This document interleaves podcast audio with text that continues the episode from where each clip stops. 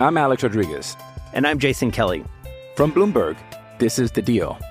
Each week, you'll hear us in conversation with business icons. This show will explore deal making across sports, media, and entertainment.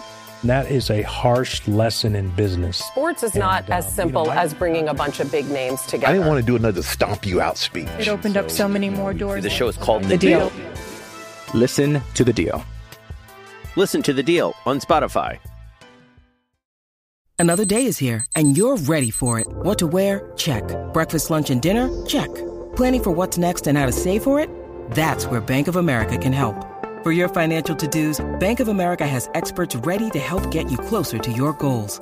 Get started at one of our local financial centers or 24-7 in our mobile banking app. Find a location near you at bankofamerica.com slash talk to us. What would you like the power to do? Mobile banking requires downloading the app and is only available for select devices. Message and data rates may apply. Bank of America and a member FDIC.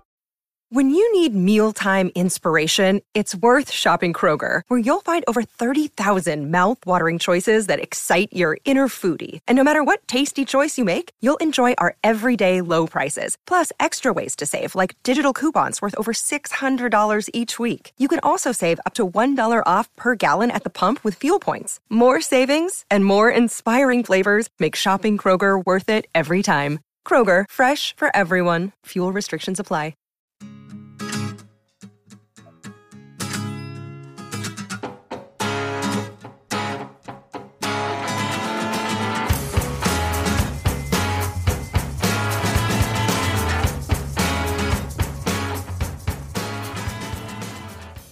Hello and welcome to the Cheese Room podcast. This is Brendan, your host of the show. And we have a special show for you today, uh, bearing in mind a lot of uh, events that have been happening around the club, surrounding the club, both among the fan base, but also uh, with regards to the board and uh, talk of potential investment from overseas.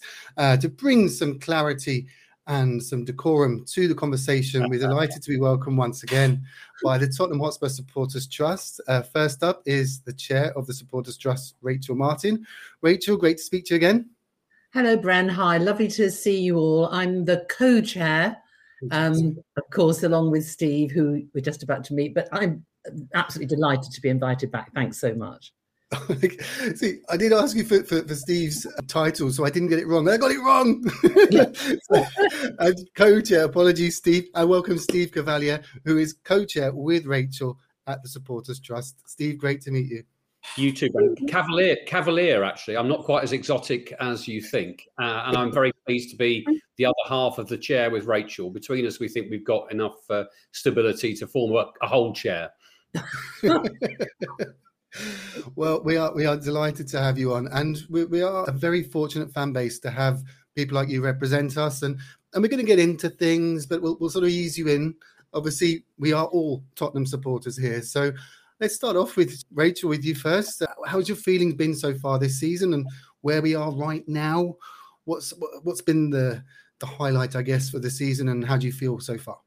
Oh gosh, I mean, it's it's one of those weird seasons where I just feel a little bit numb in some ways, um, and also everything sort of changes, uh, you know, week to week. I I think it's just it's it's so odd the way we play for for half of the time at least is really as dull as ditch water, and then you get games like the Palace game where it's absolutely brilliant. Mhm. Um, we we don't know what's going to happen at any game. We never know when to give up because most of the time we do um, concede first and then come back and win. Um, and then there's all this stuff going on up the road with that awful neighbour making our season. And and really you know the fact we are still in the FA Cup well you know obviously um that we're in we're playing in Milan. Um this is what we want isn't it as Spurs supporters? We're fifth in the league. This is not bad.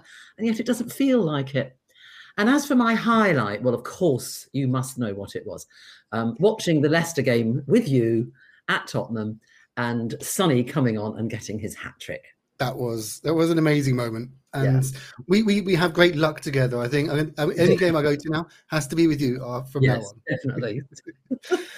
Steve how about you? How's how's you how are you feeling so far in this season and, Yeah, and well- your highlights so far Yeah, well, I would I would agree with Rachel. Apart from the fact that I think it's not so much up and down uh, from week to week. It's up and down even within the game. I mean, it's been uh, you know that Leicester game being a case in point. There were points during that game which it looked like it was going to be a disaster, and then the second half was a transformation.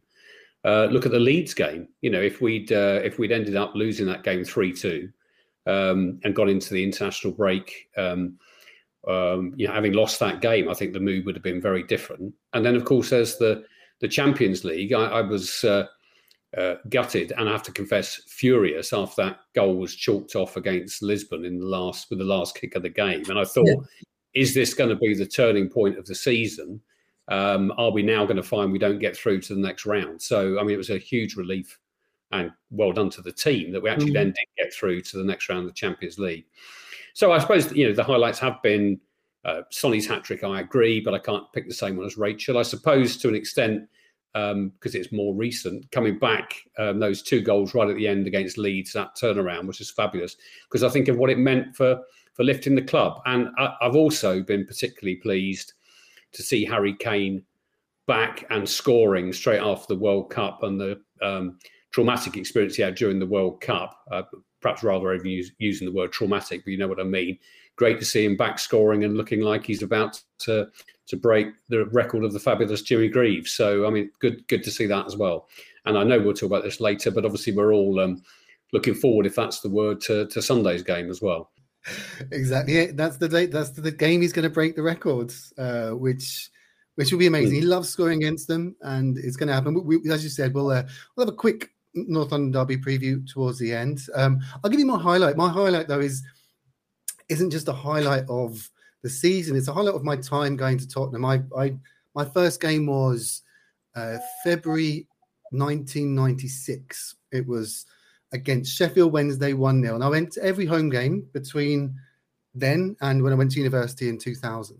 So for four years, went to every home game, saw amazing uh, Jurgen Klinsmann, Sheringham, mm. Ginola, and obviously coming back. I've been in Brazil for 17 years. So coming back, seeing Kane, seeing Sonny. But for me, mm the highlight was was going to a game with Rachel and hearing her call the referee a wanker. That I, that will live with me forever. oh, it was glorious. Was it really me? I am sure it was entirely justified as well. it, may, it may have been someone else. It may have been someone else. Who knows? Who knows? Um, let's let's get into it then, guys. We thank you again, first of all, for for coming on the show. And it was short notice as well, so I know things are very busy with you right now uh, between the trust and the club. And there was the statement that you made. I think it was around the fifth of January, so that was last week, uh, posing four questions to the club about the state of play and about, about the manager. There was about the the short and long term plan, things like that. The, the club has responded and said they want to answer the question. They're very keen to respond to the questions and will do so after the transfer window. Um, were you satisfied with with the response, Rachel? I mean, you know, it, it was not surprising um, that the club wouldn't want to give um, any. Well, I mean, of course, they wouldn't want to give any inappropriate information that would help um, the competition during a transfer window. And obviously, we're all, as you said, you know, we're all Spurs fans. We wouldn't want the club to do anything that would um, jeopardize our position. But we did feel that the questions needed to be asked. And, and if the club aren't communicating regularly with supporters, then we are good people to be able to be a bit of a conduit and to get the questions asked that need to be asked. And of course, it's something that we have always done. Um, this isn't um, something that's particularly unusual. It's just maybe the way um, that we've done it this time um, is slightly different because we haven't got the formal face-to-face meetings at the moment. We're in a period, um, an interim period, really, in between the old way of working and the new, which which will be soon. But we felt that the questions need to be asked now, and people need to know that we are holding the club to account, and the club needs to be clear, if they're not, of the things that supporters need answers to. And um, you know, we we do understand that there is a time um, that is a better time, maybe for some of the answers. We think we could have had some answers to, to parts of it now, but I think one of the things that was really helpful was that they did commit a to answering the questions in full, b that Paratici would be doing a full report after the transfer window and see that we knew when we would be getting the financial results, which is basically February.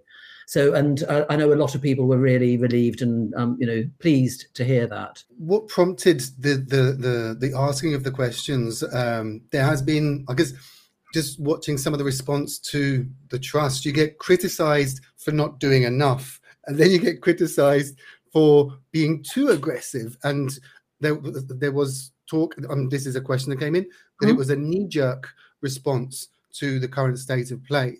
Was there consultation with fans prior to the asking of the questions? What what, what was the motivation there? Um, yes, I, I did have a look because obviously I want to know what um, what people are, are asking as well. Um, and I did see that it, it isn't knee jerk because, as I said, we we have asked very similar questions um, for many years.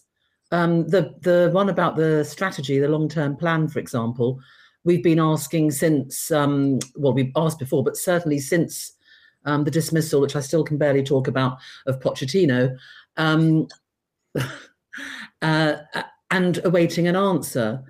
So this isn't something that that's knee jerk. It's something that we've been wanting the club to be clear with um, to supporters for a long time. But obviously, there has been a bit of a groundswell. I think coming a lot from um, what Conte is saying, um, mm-hmm. and if Conte's saying that, it it has an effect on the rest of us. He might think it's having an effect on the man on the chairman, but actually it has an effect on the fan base. And so again, you know, we were asking for the club to to basically give some clarity on on how that um, situation was was going and whether the club were, were going to support the manager. Basically, I suppose is what we were asking. But as I said, in the past, we would have had those um, those questions in formal meetings with Daniel Levy three or four times a year. Mm. And they would all be public. We would be publicizing the questions we'd be asking. We'd be getting questions from members and other Tottenham supporters. And then all of the responses would be published in full. So, uh, you know, it, it's not something that's new. It's just that because we're not having those meetings um, for now, we're, we're doing it in this way instead. Okay. So with with that in mind, the um, the, the, there is like you said at the beginning, then there there'd probably be commercially sensitive information that the club can't pass on. Like you said, the the details of Con, Conte's contract negotiation, for example. So, in that aspect, are you expecting uh, redacted responses, or if with the answers that they give you, would they then say to you, "You cannot pass this information on"? How how would the information come? Would it be partial answers? I'm just trying to sort of work out how how how how broad the the conversation is with the club and how honest they are with their responses if there are certain things they can't say would they then say to you we are not able to give you our five year plan because and we don't want to allow our competitors to, to gain, gain an advantage from learning these plans yeah i mean obviously the club are we, what we're what we're expecting is full and frank answers as long as well as they support the club's interests mm-hmm the club are not daft. They're not going to be giving any information that isn't, um, you know, for the public domain. Um, sure. they will be well thought through. Um, we're, we're, not we're not sabotaging the club or their plans. Um, just as when we have the new model, um, you know, it'll all be um, very very carefully monitored what what is allowed out into the public domain. but it's still better that the club communicate um, and that we are seen to be asking the questions and and asking, you know, scrutinizing their answers, coming back to them, asking for more, but also. You know, we, we we are mindful of the fact that our remit is not on pitch matters; it's off pitch. Sure. So you know, we, we wouldn't be straying into we, we, we wouldn't be sort of um, hauling them over the coals about um, whether they're going to sell Emerson Royal, for example, just picking a name out of the air. Oh who I like actually, but not necessarily in that position. Anyway, that's not my remit. straying into it already. Since the the European Super League, how has com- uh, communication with the club been? Um, have you been attending meetings? Uh, you mentioned there was a severe breakdown in trust as a result of that. Has has that healed at all, or, or is it still pretty raw? Yeah, um, it's the first time I've heard the European Super League mentioned without the word debacle. it's sort of to me, it, the, the two things go together. Um, it was a debacle. We were Sure. sitting in meetings with them telling us quite categorically that no, we were not um, having any thoughts about it. There were no negotiations, blah, blah, blah. And when you get to that point where you realize that you're sitting in a meeting just being told things that are not true, there is no point having those meetings. Um, but time is a great healer. You know, ev- everyone involved has shown a willingness to move forward with the government fan led review, which Steve is going to be talking about. Um, and relations have um, continued. Um, we we have a lot of meetings with Spurs. Um, we we go there often. We have um, Zoom meetings. We do a lot of work with them on operational matters and things that affect um, supporters. So we're still able to do ever such a lot of what we want to do. It's just that we're not having those top line um, strategic meetings, and we don't have access to the chairman in the same way that we used to. We can we we have, but not directly. Um, but I think that I think we are in a real time of transition, um, and we're optimistic about the direction of travel at the moment. Okay, and on, on the subject of the um, the owners, there's been uh, an increase in the noise. I would suggest uh, in the, the ENIC out question, and um, there are. I wouldn't even describe it as a movement. There's people saying, "Oh, talk about the movement." It, it, there's a, small minority of people within the stadium chanting for for, for Levy to to leave. What about you at the trust? Have you noticed? an increase in general of that that sentiment, or is has it always been there and it's just there because on pitch isn't as great as it has been that it inevitably leads to those chants? I, I do think that um, on on pitch results have such an effect on absolutely everything. It certainly has an effect on my mental health. I mean, I genuinely, my week is a different week when we've just won. It Yeah. really is. It really, you know, it affects all of us. Um, the beer tastes nicer, you know, when we've won. Ev- everything is nicer when it's sunny.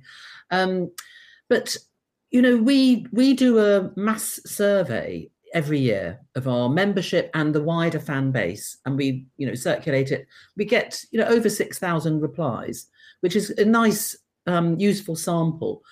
And obviously, this was done in the close season. We finished the season on a high, didn't we, with that fantastic North London derby, um, the Norwich win, you know, the Champions League qualification, and everything felt good. But the number of um, when we asked the question, how happy are you with the custodianship of ENIC as owners of the club? Um, I mean, I could do a little poll. How many do you think? um, what percentage? Maybe you know, um, said ENIC out at that point. What do you think? Um, thirty percent. Divide it by ten. Literally three percent said ENIC out. Were, were there, there sort of levels in terms of like definite out or a little bit out, or, or was it just black and white? the, the only one that said ENIC out, uh, basically you want them out, was 3%. There were others who thought, uh, basically, the vast, vast majority were happy. Okay. And because we were, why, well, kind of, why wouldn't you be? You know, we, it was a really fantastic end to the season. There was a feel good. We'd done some very good signings. Um, we'd offloaded some people that we didn't need at the club. It was good, but things have changed without a doubt since then, and the feeling has um, has changed. Um, but but I think you have to keep in mind that people can be, you know, there are there is a there is a, an increase in people who are unhappy. Um, they are very um, you know vociferous in the way that they express that, but we are trying to represent everybody. And if we did a poll to say what questions do you want us to ask the club, you know, we would get 75 questions back. Um, we couldn't possibly work like that. It, there is no um, unanimous feeling. So we've been elected. It's a democratic organisation. We've been elected onto the board. We we obviously have an eye on social media. We do our polls. Um, we read our inbox. We you know our members email us. We have a forum for full members. Um, they engage and tell us how they feel, and we as a board um, collate collated those four questions based on what we were hearing and what we felt were um, the questions that needed to be asked. Hmm. I, I filled in the, the questionnaire actually. I did at the uh, I don't know at the end of the season or the beginning of this one, but Yeah. during that, that time. So I, And what I did do- you put? For, for the on the ENIC question? Yeah, can you remember? Um, I can't remember. I pr- it wouldn't have been out. I'm kind of um, I don't know if it's, it's apathy, but I I kind of think it, it's irrelevant. Um, then they're not going to sell like dan- dancing up and down on the high road in a clown mask isn't going to make Daniel Levy just oh I'll I'll, I'll sell up and uh, I'll offer a good price because I want. He's a business person. He's not going to sell um, for for less than how he values the club, and I'm sure he values it very hard. We'll, we'll get on to the, as we said, the Qatari question shortly. Um, on the question of protests, uh, would and I, we we spoke about this before as well. Would there come a point where the trust would back a protest, or bearing in mind the fact that the protest would attract people in clown masks dancing up and down, wishing death on the owners? It, it's a road you wouldn't go down. Well, that's certainly not that kind of um, way of protesting, no. And uh, I mean, obviously, an ENIC out slogan is is a slogan ultimately because ENIC aren't going to be out unless someone else is in, and we have absolutely no idea who would be in. And we really see our role as uh, as holding whoever owns the club to account, and you know, really trying to make sure that fans are at the heart of everything a club does. Um, and you know, obviously, we we did protest in a way that we and our members very very strongly backed when the European Super League debacle happened. So we do protest, but not not by wearing um, masks or or certainly not for calling for um, you know things like you've just mentioned. on on the subject of as we said the um the potential sale and steve i'll come on come to you on this the qatari question um it has been confirmed um that, that daniel levy did meet with nasser al khalifi Khalif- khalifi i believe apologies for mispronouncing his name the club has said that it's it's a meeting of old friends which i find strange like they're old. Who else is he friends with? Jeffrey Dahmer. You know I mean? Like uh, Daniel Levy and this. Uh, uh, irrespective of whether or not it's there's there's credence to the, uh, the, the question of a potential sell. How would you feel about investment from uh, a nation state with questionable uh, human rights records um, taking over the club? Well, I suppose coming back to the point, first of all, about um, ENIC out, I mean, I, I reflect the views that uh, Rachel has already expressed and uh, the sentiments uh, that there were in the survey that we did and whether there is a change of view since then. I think it's fair to say on that survey result as well that whilst the majority of people were, uh, were, were well, vast majority of people didn't want ENIC out, the, the majority view, if you took a broad consensus, was that ENIC had done a good job on the financial stewardship of the club, but there was more to be done on the field. And if you had to sort of do a Venn diagram of where things intersected, that was probably the majority view. And I think one of the, one of the reasons we've been um, skeptical about a call for ENIC out is you don't just get somebody out, you you get somebody in. And I think where is what is the reality of that? There aren't many benign billionaires knocking about who are going to come in and just be um, aligned with our values totally, and we'll be um, absolutely delighted to see them. You know, so I think one has to be realistic about that. Now, I mean, so far as the the um, QSI, the Qatari uh, situation is concerned, now we don't know obviously what's going on. Um, You've seen what the club said in the Times that there were no discussions which related to investment or sale or or naming rights, and we've always said that we won't uh, comment on speculation. So we can't comment on that particular speculation. But in response to your broader question, uh, if, essentially, does it matter who owns the club and what their values are? Well, I think it does. I think it's very, very important. I think it's very concerning the ownership of a number of clubs, not just in uh, in England, but but across uh, across the world as well. That increasingly nation states with very dubious records on human rights are looking to buy into football. uh, or are buying into football, both in terms of clubs and international competitions, uh, as a form of um, sanitizing their own reputation. And I think you can see that obviously through the World Cup itself. You can see it through ownership of of other clubs, and uh, very quickly it would seem that the media and others seem to forget what that ownership is. And I watched the end of that uh, Newcastle Leicester uh, League Cup game yesterday, and you think that Newcastle were a plucky little team who suddenly come out of nowhere uh, to, uh, you know, haven't won a trophy since 1969. Uh, no mention at all of where that investment was coming from, let alone the human rights record of the Saudi uh, regime. And I do think it's important in relation to Qatar, for example. Um, I went on a delegation to Qatar in 2016 with a number of uh, trade unionists, politicians, journalists, lawyers, and so forth.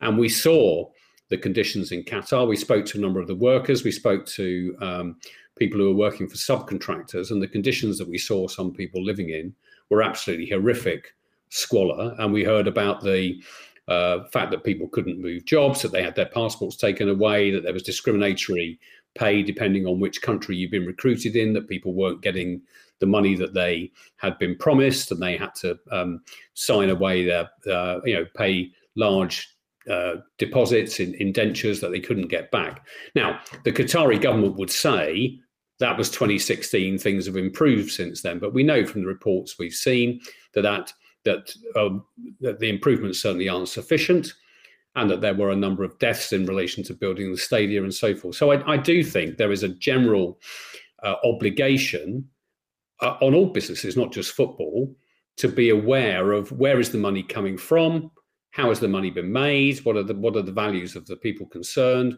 and that we should have a proper uh, owners and directors test uh, applying across football in in England and, and, not just in the Premier League but throughout the EFL as well to make sure that people are fit and proper to own clubs and to be investing in clubs. And that's not a point uh, specific to Spurs; that's a point across the board. You made a good point there, in, in and incredible work in terms of um, the visit to to Qatar. Um, that that sounds like uh, an eye-opening experience. Um, but your your wider point on it's not just football. Like the Qatari money is washing through various sectors within the UK and around the world. So Sainsbury's, the Shard, Heathrow Airport. So from the football supporters side, um, you can see that with supporters of City and Newcastle there'll be lots of whataboutery going yeah. on. Well, are we going to stop going shopping at Sainsbury's and using Heathrow Airport? But a football club, it, it means is is. I feel a much more of a connection to Tottenham Hotspur than I do to Sainsbury's or Heathrow. I, I, and so you're right in that it does matter. Um, it, is there enough governance to control this? And, and uh, without going too far into politics, would a change in government in the UK is it something that that, that is needed to uh, bring in stricter constrict, strict controls in the sort of fit and proper tests that you mentioned? I'm tempted to go. We we've got more rabbit than Sainsbury's uh, to go back to uh, the days of Chas and Dave. But uh, yeah, you're right. I mean, if you don't like the um, uh, the ethical policies of one particular supermarket, you can go to another. Uh, you, we're not going to suddenly start supporting a different football team because of the um, because of a change in ownership. And to that extent, I'm sure that's true of fans of other clubs as well. I know plenty of Newcastle fans. Uh, you know, I've had some spirited discussions with them, and uh, they're in a different position from from us at the moment. Um, so you you can't just switch your allegiance because you're not happy with the ownership of a of a club necessarily, or some people may feel that strongly they do. But I think the important thing is that and the, the fan led review recognised this. The fan led review recognised this that football clubs, um, and this is not just a romantic notion, they are more than just businesses. They are described in that report as being community assets. Therefore, it's not just how they do on the pitch, uh, it's also how they contribute to the community, where they're located. Do they stay in the community that they're based in? They don't move from from Wimbledon to Milton Keynes, for example. You know that that, that those are crucial things, and those values are important to that, and that's um, the, the, values in the sense of the uh, probity, if you like, of the ultimate owners, but also the stewardship of the club. So you don't end up with situations like you have at, at Bury, at Derby County, at Bolton Wanderers, and so forth. That owners can be can be trusted to have the that they are custodians of the club. Um, very few owners will own the club forever. They will be passing them a bit on at some point to somebody else.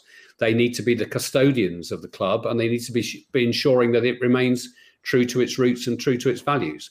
And and there is a huge connection between between fans and their club, and that's not just uh, fans um, who who are regular match goers like like ourselves. That will be people who are fans who've never had the uh, luxury or opportunity to go to White Hart Lane for various reasons, but they're still passionate fans of Spurs, and we identify with the club. Uh, uh, and as Rachel says, it, it, ruins your week and beyond if if uh, if the team has lost. There's a real sense of identity. It's not just like a transaction. It's not just like a purchase. It's a it's a real affinity, and you want to be proud of your club. You want to be proud of your club on the field. You want to be proud of your club off the field, both in relation to their ownership, how they conduct themselves, how the fans conduct themselves, how they conduct themselves in their business and in their relationship with with fans and with the community. And that's what we want. Uh, and we want to work with the club to try and achieve that. I want to just get your opinion on the the Qatari story. Um, how how are you feeling with the possibility of investment and even a, a buyout? I mean, very very similar. I was. Um, it took me a very long time to get interested in the World Cup because I was so upset about where it was and all the the stories that um, that Steve had told us about the conditions. And obviously, uh, we'd heard a lot about it through media. And it sort of started that everybody felt like that. And then, of course, the football became fantastic. And actually, the matches were brilliant in the World Cup. And you kind of start forgetting about it. And then I think the same thing is happening with Newcastle. You know, there was a lot of um, shouting and um, uh, wailing and everything at the time, but they've had success so quickly that people start sort of okay let yeah okay let's sort of forget about that part of it and and enjoy the stuff on the pitch. And um the issues here are really serious and i completely endorse what what steve says. You do want to be proud and i do feel proud. There are lots of things that spurs do that i feel really proud about. Um for example i like it that we don't have gambling on the front of our shirts. I think that's really important um, there, there, are lots of things like that that that you know um, gambling addiction is a, is a serious thing. Um, we do a lot of work um, as a club that we should be proud of with um, uh, you know um, equalities and diversity, for example. And I just feel, you know, why, you know, it's just going to be make us all turn on each other again. Um, it's just it's just not a good look at all, is it? But yeah. we're in an absolute prime position to be bought and or, or you know invested in and sports washed because we are very well run. Hmm. And it's kind of is is this just the way football is going anyway? You've seen the success of of Man City um, with, with the investment there, and City Group, uh, the company, has just bought my local team in Brazil here, Bahia. Um, it's been very under the radar, but they mm. they've literally just bought there because they have a team in India, US, uh, Australia, mm. and a few other countries as well to sort of create the network in terms of um, I'm assuming obviously to build their brand, uh, but also for mm. play movement of players uh, among their clubs.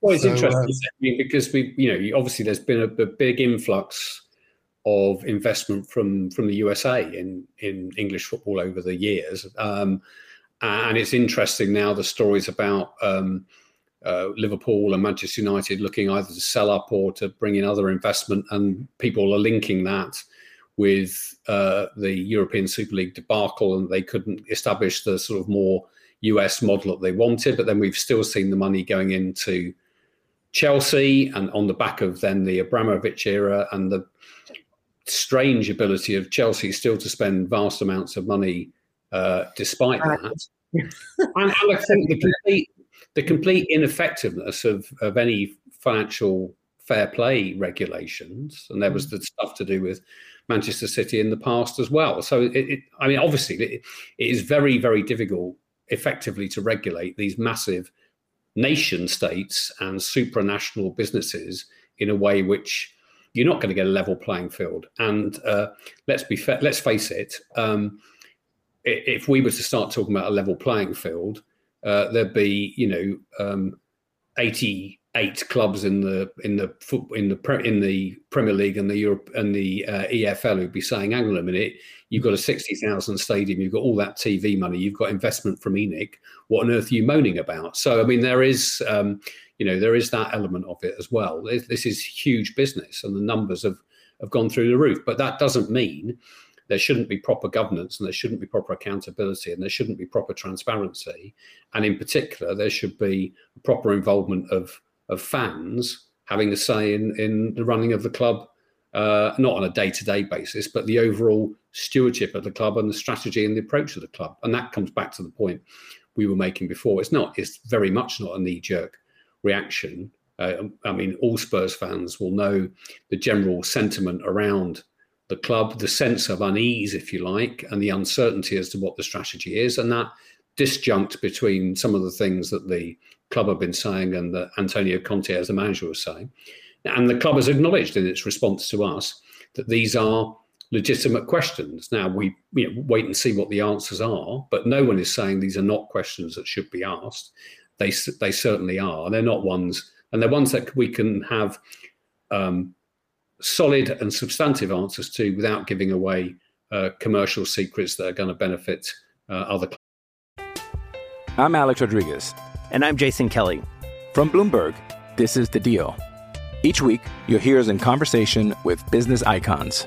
This show will explore deal making across sports, media, and entertainment. That is a harsh lesson in business. Sports is not And, as simple you know, I- as bringing a bunch of big names together. I didn't want to do another stomp you out speech. It opened up so many more doors. The show is called The Deal. Listen to the deal. Listen to the deal on Spotify.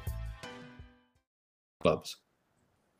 Exactly. These are questions that fans are asking amongst themselves, and as as a representative body of of the supporters, I don't, it felt like the questions were were made because the club wasn't being forthcoming with you in meetings. That's what my assumption was. Was that that, that this was done publicly because uh, communication had broken down because of the ESL debacle. So. Uh, hopefully, as I said, come February. And I understand the financial uh, results coming out in February because if we publish them now during the transfer window, uh, Sporting Lisbon will double that that buyout clause for Pedro Porro, and you know, so that I can understand. Um, but yeah, it, it, it just feels like you said that there isn't much communication from figureheads from the club other than from Antonio Conte, and what we hear from him it seems to go against the club a lot, and that that's so that's the concern, and I, I that's Yeah. why I understood. I mean, we'll, we'll, we'll come on in a moment to our discussions with the club about about other issues, including the fan advisory board. And I wouldn't want to exaggerate. I mean, we do have a regular dialogue with the club on a number of issues, and we've got uh, increasing discussions around fan engagement and how that will work going forward. But the, these are questions of sufficient importance that they're not just to be discussed, if you like, behind closed doors. It was important to put those questions out there and for the club to respond publicly as well. And the clubs acknowledge that in how they've responded. So it, this is not just a matter for a, a, a discussion uh, be, between the club and the trust behind the scenes. It's important that that is out there and transparent, and that our fans, our supporters, members of the trust, and other Spurs supporters can see the questions that are being asked and eventually see, hopefully fairly soon, the responses as well. Exactly. Well, let's let's move on then, as you said, to the the question of the fan advisory board. In in the latest newsletter from the Supporters Trust, uh, you did say that you, you were in dialogue with the club about the fan advisory board and how it would um, how it would come to fruition, what the, the the club's ideas are, and the trust's reservations about certain elements. What can you tell us about the progress uh, with the, the formation of the fan advisory board? Well, we've been we've been discussing this issue with the club since the European Super League debacle, um, and um, and the then the inception of the fan-led review that the government brought forward, and the report from Tracey Crouch MP and the rest of her panel last November. Uh, and we've been in uh, discussions with the club, along with um, other groups representing uh, Proud Lilywhites and um, Spurs Reach and Spurs Ability have been involved in some of those discussions as well around the structure of a fan advisory board. Now, I mean, there have been some changes from when matters were first discussed. So, for example, the fan led review didn't propose having a fan director on the board, which was something we would have wanted to see and have been pushing for, but that's rather gone by the wayside. What they did propose was effectively a shadow board of representatives of different um, constituencies, if you like, within the fan base. But the fan review also emphasised the fundamental role of supporters trusts as the independent democratic organisations properly legally constituted, and that's what we are. Uh, Tottenham Hotspur Supporters Trust. That's that's our role. So um, we will have a key role in the fan advisory board that will be established by the club, but we will also have, uh, in parallel to that, our relation, our uh, relationship and responsibilities as an independent democratic organisation directly to represent supporters with the club. The fan advisory board is a forum for discussion. The trust is an organisation with an ongoing relationship with the club, representing uh, our members and Spurs supporters more broadly with the club. The fan advisory board, there are still a few uh, issues to be ironed out. We had a further discussion with the club this week. There's a proper engagement with the club on the areas of difference. Our test, if you like, that it has is it has to be uh, a body of substance. It has to have a remit which covers the key issues that fans are interested in. It needs to be able to discuss the very sort of issues that we've been talking about today. And some of those may have to remain confidential within the fan advisory board because more detail can be discussed. But the principles must be that the fundamental strategy of the club, the club's performance, um, must be on the table for discussion. There must be discussion of any issues that affect the club's heritage, where the club plays, the league it plays in. And fundamentally, um, we've said from the start, we cannot have a situation where clubs, not just Tottenham, where clubs could be discussing a European Super League behind the veil of confidentiality clauses and not then discussing that with their fans and with fan advisory boards. So any arrangement that is in place has to be in the context that those secret discussions can't go on, that hopefully those discussions wouldn't take place at all, but there could be no such discussions without involvement and awareness of fans in uh, what's happening. So we're close to getting to the point where uh, if you like, the discussions will come to an end and we'll be at a final position. We will then have to take a view as a trust on whether we think that is something that we uh, can endorse and recommend. Uh, we certainly want to participate fully in anybody that's been agreed, and we will also continue to make our own separate representations on behalf of fans to the club. So we're out. Uh, we're, we're we're almost at the end point now, and uh, I know we've said this for some time, uh, but we think that we're down to the last few issues that need to be resolved. Brilliant. And I guess I assume some of the reservations that you may have is that you want the fan advisory board to have a genuine say, to have a genuine place at the table. Otherwise, what's the point? You know, like if it's just them and like, oh, we got to meet these guys now, and, and they, they have to understand that without the fans, there is no Tottenham and that, that, that we we are the guardians of the club when each owner comes and goes. They are the custodians. We are the guardians. So, uh, do you do you feel that in those conversations? Again, I know there there's certain parts you can't say, but do you feel that the, the advisory board will have a genuine say in the running of the club?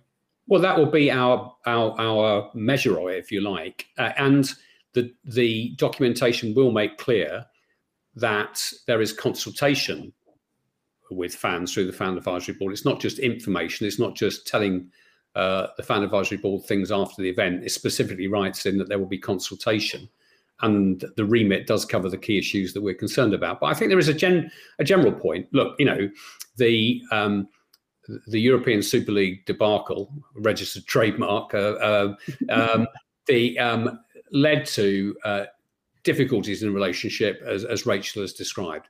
But I think it's also uh, contributed to a, uh, a defensiveness around a number of clubs in relation to their um, relationships with their fans more generally, and in some cases with their supporters, trust, and other organisations.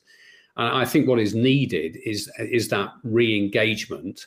That broadly speaking, as we've said before, the fans want the club to succeed um, there will be skepticism about some of the clubs, uh, uh, any club's decisions, but there needs to, uh, by a proper engagement and transparency and a sharing of information where it's possible, it's much easier to build that sense of trust and that uh, togetherness, if you like. And, and uh, we believe that all clubs will be well advised to engage properly with this process because they're going to have a better relationship with their fans. And you can see uh, there are other clubs who are in difficulties at the moment. Just before we came on, I was reading the the open letter that um, the Everton chairman had written to Everton fans who are extremely disgruntled with how things are going on, and that has gone down extremely badly. That would not be, I think, a model that you would want to see. Um, but uh, you know what we're saying is, look, engage with us, engage with the fan advisory board, tell the fans more, share more information, be open when you can. Let's be clear about where the club's trying to get to. And I think you know if we've got a clear idea of the strategy and the purpose and the goals that the the, fan, the club are trying to achieve and how they're trying to get there, then I think people are much more on board uh, with the fact there will be some ups and downs on the way. And like you said, you're bringing up other clubs as well it's not just about Tottenham Hotspur. These these uh, the advisory board is we're here to protect the, the football pyramid as well. The mm-hmm. the clubs in League One, League Two, non-league clubs. If there is this breakaway, because it will come back. The the Euro- European clubs, like the the big European clubs, they're still itching for it. The Italian clubs, I know Juventus and yeah, absolutely. I think Florentino Perez at Madrid, they want this to happen, and they're not yeah. going to give up. And you mentioned earlier on, uh, Brendan. I, sorry, I uh, rather missed this point when I was answering something else about the government. Now, I mean, the government's view on this has has changed. Uh, well, indeed, um, there, have been more changes of prime minister since we've been discussing the fan advisory board than there have uh, other developments. But uh, but the current prime minister is on record as being committed to the fan-led review, and uh, our understanding is that the white paper is going to be published imminently. I heard today it may be published um, by the end of January. Well, that is very helpful. Although the legislation won't um, necessarily come into play uh, for some time, uh, it's important because it, I think it makes the point to uh, clubs that they cannot just sit on their hands. And to be fair to Tottenham, Tottenham, Tottenham, I'm not accusing Tottenham for a moment of sitting on their hands. They are engaging about this, but there are other clubs who aren't. Um, uh, so responsive on establishing fan advisory boards. But the clubs will know, including Tottenham, not just that fan advisory boards are coming, but an independent regulator is coming and a golden share is coming that will uh, safeguard club heritage assets. And so clubs need to act and get on board. And they're far better doing so proactively, engaging with their fans rather than feeling that they, you know, it's just a response to the fact there'll be legislation coming in down the line. The next point uh, to go on to is is what the trust does uh, for fans. There are some fans, as, as we mentioned earlier, I think might have been off air, that, that are quite skeptical about the trust and uh, and the work that you do. I know I, I know very well because I, I am a member and uh, I, have seen the hard work that you put in. Um, but how do you make sure that you're representing the views of Spurs fans when you're formulating policy? And how can Spurs fans let you know how they feel on a range of issues like we've just been talking club ownership or or even ticketing. Mm. um, yeah I'll, I'll, take that. Um, i mean we are we we represent about 30,000 um, fans spurs fans. Um, and there are lots of different levels of um, membership that people um, can take. And we really really welcome all new members so you can join as a full member, which is what we would obviously recommend. Um, mm. Supporters clubs can also join. Um, if you're a full member, it costs ten pounds a year, um, and basically you're um, you're then part of the fully democratic processes of the trust. So, so you could stand for um, election to the board, for example, but you can also um, come to the AGM. You can um, ask questions. You can, um, you know, put put your views, um, suggest things that you think that the trust should be working on. And you know, all the people who have um, who are on our board have started off as a member. I joined um, one night when I just there was something going on on Twitter where everyone was suddenly talking about this trust, who I'd not known about before. I signed up as a full member. Um, went along to a couple of their um, open events or their, their member events, um, and we really encourage people to do that and then find out, you know, who we are, what are we doing.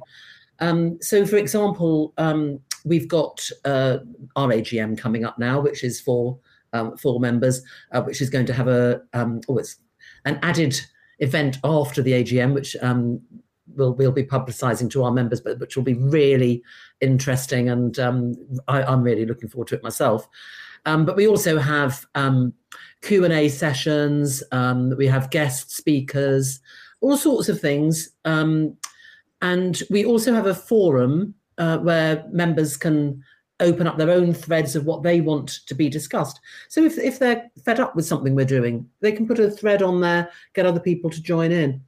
Um, but as I said, it is the survey. It's the, the annual survey is the big one. We also do catering surveys, and and we're able to um, respond to um, emails in the inbox. So, for example, even just today, we had a lovely one um, where someone had emailed in and said, um, you know, the the beer at the stadium. Beer's great, but if you've got celiacs, um, there's no beer you can drink, and you know that's um, that's not great. It's not a great look. And so I contacted the club. The club are very approachable about all those those sort of issues. They came back and said, you know, there there have been issues, but I I can announce that in kiosks two five one and two five six from the North London Derby onwards, there will be gluten-free Moretti. Is it? Am I pronouncing it correctly?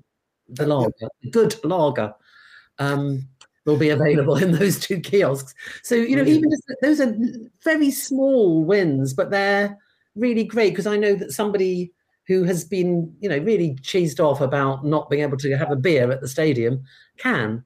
So you know that's that's just one small way that someone can ask us to do something and we can do it.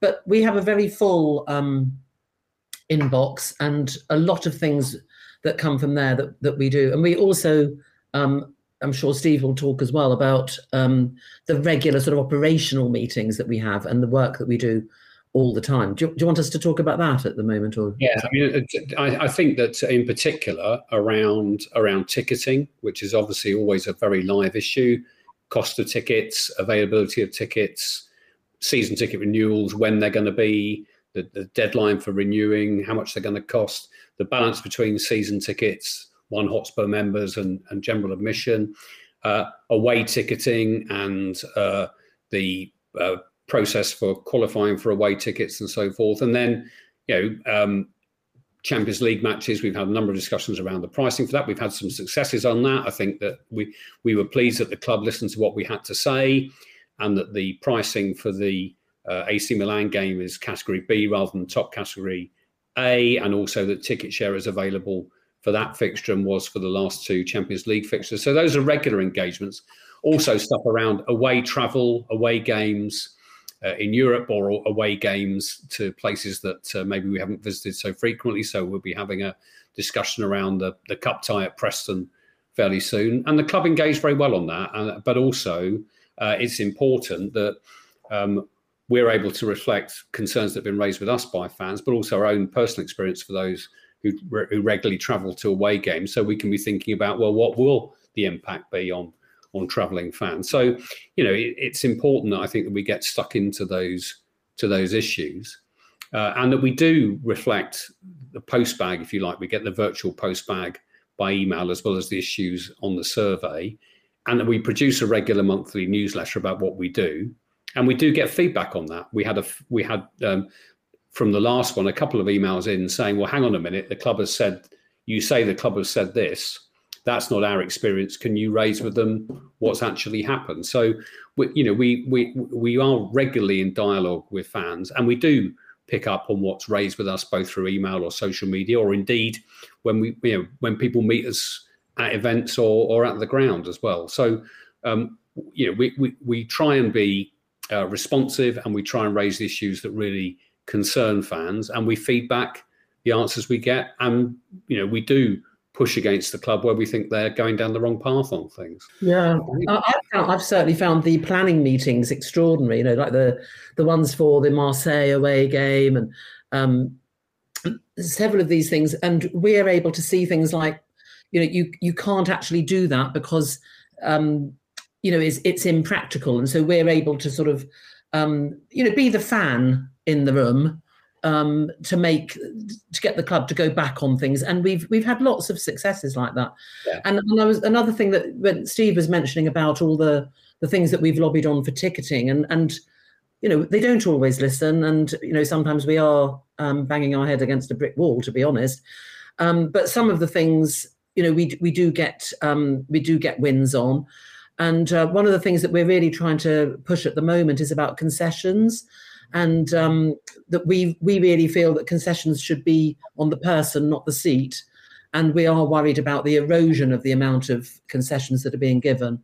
Um, but we did lobby really hard to have the family ticket pricing um, for the FA Cup games, and it was lovely. It was really good because they not only did the club absolutely um, adopt it, but you could see just children and um, families everywhere, and that's the sort of thing that builds the fans for the future.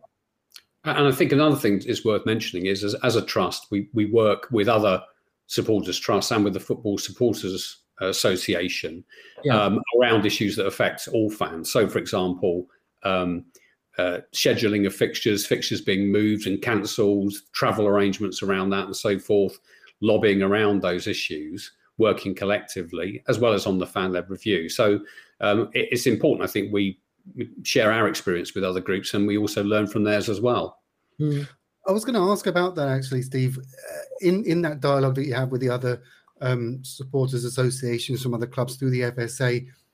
Where does Tottenham rank, would you say, in terms of engagement from um, their other clubs' owners with their fans? Do you think that Tot- Tottenham are doing a good job in general compared to, say, Chelsea or Arsenal, Liverpool, or, smaller clubs? Or do you not get that anecdotal sort of feedback? I think there are areas where Tottenham are doing better than other clubs. There are areas where Tottenham are doing worse than other clubs. Um, and there are undoubtedly differences between clubs of the scale of Tottenham and some of the um, other clubs in the Premier League, and certainly clubs lower down, lower down the divisions. And I, what we, um, what we do um, is to say to the club, look, we've picked up that another club is doing this, which we think is a good thing. Um, we think you should be doing that as well. And, and you know, we do use those examples of best practice where we can.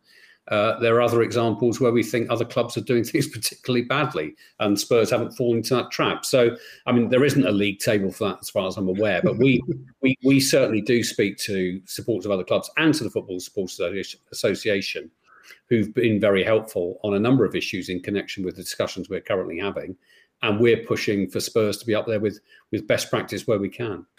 Great. So before we get on to the North London Derby, uh, there's a few questions here. We did put out uh, a call for questions. We got a mm-hmm. huge response. So I'm just sort of scanning them now uh, to. Uh, uh, some a lot of them I've kind of already asked. Is in the, yeah. There's one here from Parker. Uh, this is on Twitter. Did the trust feel under pressure to ask the questions from the fan base, or are these genuine? Are they were they genuinely your concerns? This is, I guess we spoke about at the beginning. I guess I, I, you know, they are they are genuinely our concerns, but we also think they reflect more more widely the concerns that fans are feeling and expressing, and we tried to synthesize some of that into the questions we ask. So I don't think we felt under pressure, but we thought it was the appropriate time to ask them, and I think that's reflected in the response we've had since we published the questions, and indeed the fact mm. that we are we've now got a commitment to get to get full answers to them as well. Um, Okay, there was one about the financial results, but we've spoken about that already. Um, and yeah, we've a question here from Dicky on Twitter. Um, hello there, Dicky. Uh, any update on putting a fan on the board of directors? We kind of touched on that in that that's probably not going to happen, but there will be the fan advisory board. Is, is that the general? That's correct, and and um, the I, I, obviously it's still under discussion, but there there will be if you like, an attendance at board meetings from a representative from that fan advisory board, but it won't be a full director on the board. As yeah, to be blunt, we would have wanted when the discussions first started, but but the fan led review itself rather rather moved away from that. Yeah, again, this was about the, from Ed Johnson, a top fan. Um, we did speak about the Qatari rumours, but the what would be the feeling of a possible part ownership? And again, we, have already touched on that, I guess. Um, it shows that you've asked us the right questions, doesn't it? Yeah, yeah, yeah. So everyone can be happy that we've spoken about the right subjects. I'm, I'm wary that we've been going for an hour now. So let's talk about the North London Derby. Uh, are you? Um, first of all, are you both going? Yep, absolutely. Yes. I'm so jealous. I'm actually before the North London derby at the stadium. Uh, well, I'm assuming I, am lucky and get it run in the ballot, but um, which Spurs Reach are putting on um, with lots of um, people from overseas fan clubs are, are, coming. So I'm looking forward to meeting them and take my mind off the North London derby for an hour. I did see that. I, I loved because, as, as, you know, I'm yeah. Brazil Spurs and and Dublin Spurs as well. I, I, I work for an Irish employer, so I watch a lot of games with Dublin Spurs when I'm in Ireland, and obviously watch the games with Brazil Spurs here. So I'll uh, I'll be there in spirit at least, and uh, it looks like we may have at least one of our injured trio back. So I think Kulusevski's back in training. Um, we may have Bentancur. Uh, how are you feeling ahead of, ahead of the game, Steve? Uh, the, I thought the win against uh, Palace was vital, just in terms of confidence ahead of this game. Oh, absolutely. I mean, I, I think before that, uh, after uh, you know after that Villa game, uh, you know I think we're all dreading uh, what was about to come. Um, so the second half against Palace and the confidence that has hopefully given the team and the way in which they played in that, and, and almost reminding us, reminding us and reminding themselves that that is what they are capable of, particularly when they're going forward. And there was a, a resilience in defence as well. And I thought Hugo had a very good game uh, in that game after obviously a less good game against Villa. So look, I mean, I, went, unusually last season, uh, that that game at the end of last season, I, am normally um, uh, I would uh, outdo anyone for pessimism for, before most games, but last season, even I thought we were going to beat them. You know, when it came to that game, there was just a feeling around the whole place, the whole atmosphere leading up to it just felt right. Um, now it doesn't feel like that, but I think we uh, we certainly can beat them. Spurs certainly can beat them. We've got the players to do so. Um, I to confess that uh, I'm particularly ill informed on how Arsenal are doing because I don't watch them on TV unless they're playing Tottenham. So uh, I can't report back on what I think about how they're doing, apart from seeing what the results are. But look, we can beat them, and I think if we if we get a, if Spurs get about them, one of the things, and, and, if the fans get behind the team, which I'm sure they will, and one of the things about the, the game last season was the the atmosphere there around the whole of N17, but in the stadium. And you could see the effect that had on the Spurs players, but also the effect that had on the Arsenal players. So I think we've got a contribution to make. I think we need to, I think Spurs need to start well. I mean, the fans will stay with the team anyway, but we need to start well and, and we need to keep putting Arsenal under pressure. Um, and, and, I think it's certainly doable. I think, uh, you know, I think, uh, and a win there, a win on Sunday, you know, really reinforces our position and also undermines them, which will be uh, uh, good news all round. Rachel, have you? I've, I admit I've not seen much of the Goons. Uh, as Steve said, why would we? But I think I, I, might be wrong here that Saka picked up a knock against mm. Oxford. He was subbed, and Smith Rowe came on. It may have, uh, um, may be hopeful there, uh, but it, it is annoying that they're they're playing so well and, and top of the league, isn't it? Yes, it's absolutely terrible. I mean, I have to say, before you spoke, Steve, I was completely convinced we were going to get um, thumped. Um, now I'm inspired by your words and I'm feeling confidence. Um, but I had no seriously. I I watched that All or Nothing, um, the uh, the Amazon Prime series, uh, and I thought that they came over as like a scene from The Office. You know, it was like David Brent leading them. I thought they it was laughable. And I thought, you know, th- th- he's going to get the sack at the beginning of this season. It's going to be absolute carnage. And how wrong could you be? And he's just, you know, they're they're, they're absolutely on a roll. But um, they are young. I do think we absolutely intimidated them last year. That that atmosphere, you know, I'm I'm just on the, um, I'm not in the standing bit, but I'm near it.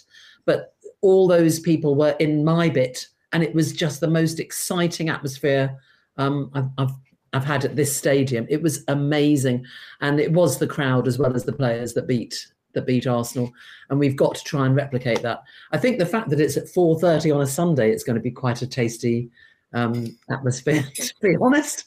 Um, and uh, I am sure that everybody's up for it. And I wouldn't it be great if Kane got the record?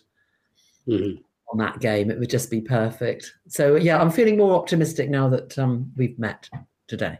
I think you're right. By the way, the, the, the home advantage is is is big in this game with derbies.